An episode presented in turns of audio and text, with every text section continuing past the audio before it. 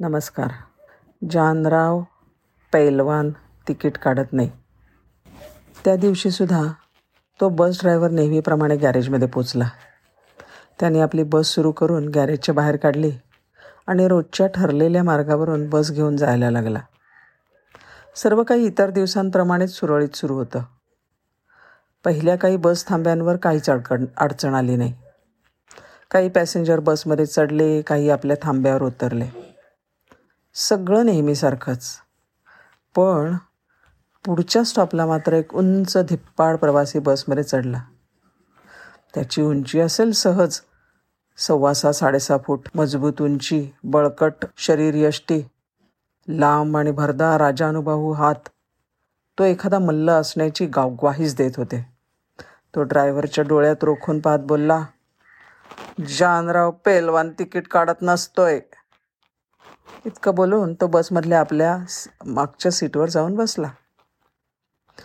आपला हा ड्रायव्हर बिचारा जेमतेम पाच फूट तीन इंच उंचीचा सडपातळ आणि स्वभावाने अतिशय मवाळ.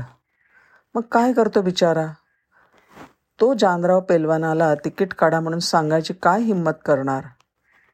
पण त्याला जानवार पै जानराव पैल पैलवानाचं पण त्याला जान पण त्याला जानराव पैलवानाचं हे वागणं मनोमन अजिबात आवडलं नव्हतं. दुसऱ्या दिवशी तसंच झालं.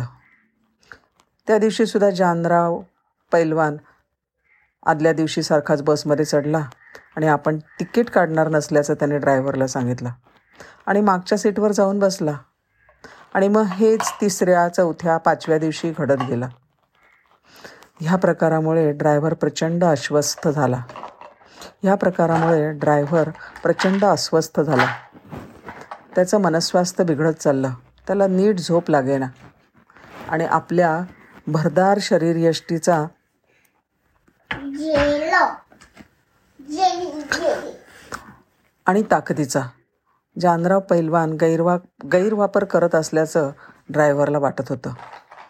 दिवसेंदिवस त्याचा मनस्ताप वाढू लागला आणि एक दिवस तर त्याला ते फार असह्य झालं.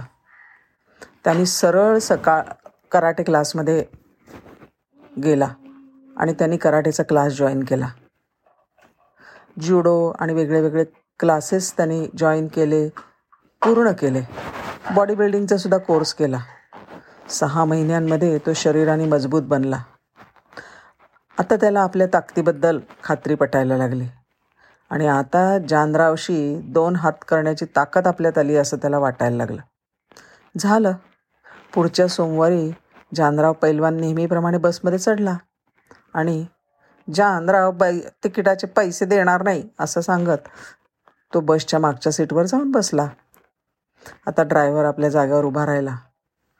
आणि पैलवानाच्या नजरेला नजर देत त्यांनी त्याला दट्टावत विचारलं का जानराव तिकीट काढणार नाही? ड्रायव्हरचा आजचा तो आविर्भाव बघून चकित झालेला जानराव त्याला म्हणाला कारण जानरावकडे बसचा पास आहे.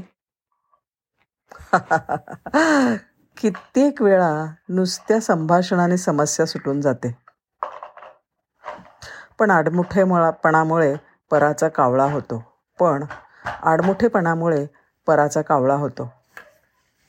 अनेकदा एकमेकांविषयी गैरसमज झालेला असतात. प्रत्येकाला कोंडी फुटावी असं वाटत असते. पण कोणी पुढाकार घ्यावा हे सुधरत नाही. अशा वेळेला आपण बोलून मार्ग काढावा आणि आपली मनशांती मिळवावी असा माझा अनुभव सांगतो. आणि वनस व्यवस्थापनानं शिकायचा धडा असा आहे की एखाद्या समस्येवर उपाय शोधण्यासाठी त्या समस्येचा नीट अभ्यास करावा. कित्येक समस्यांवरचे उपाय अगदी साधे असतात आणि आपण उगीच त्यांना क्लिष्ट बनवून ठेवतो. धन्यवाद.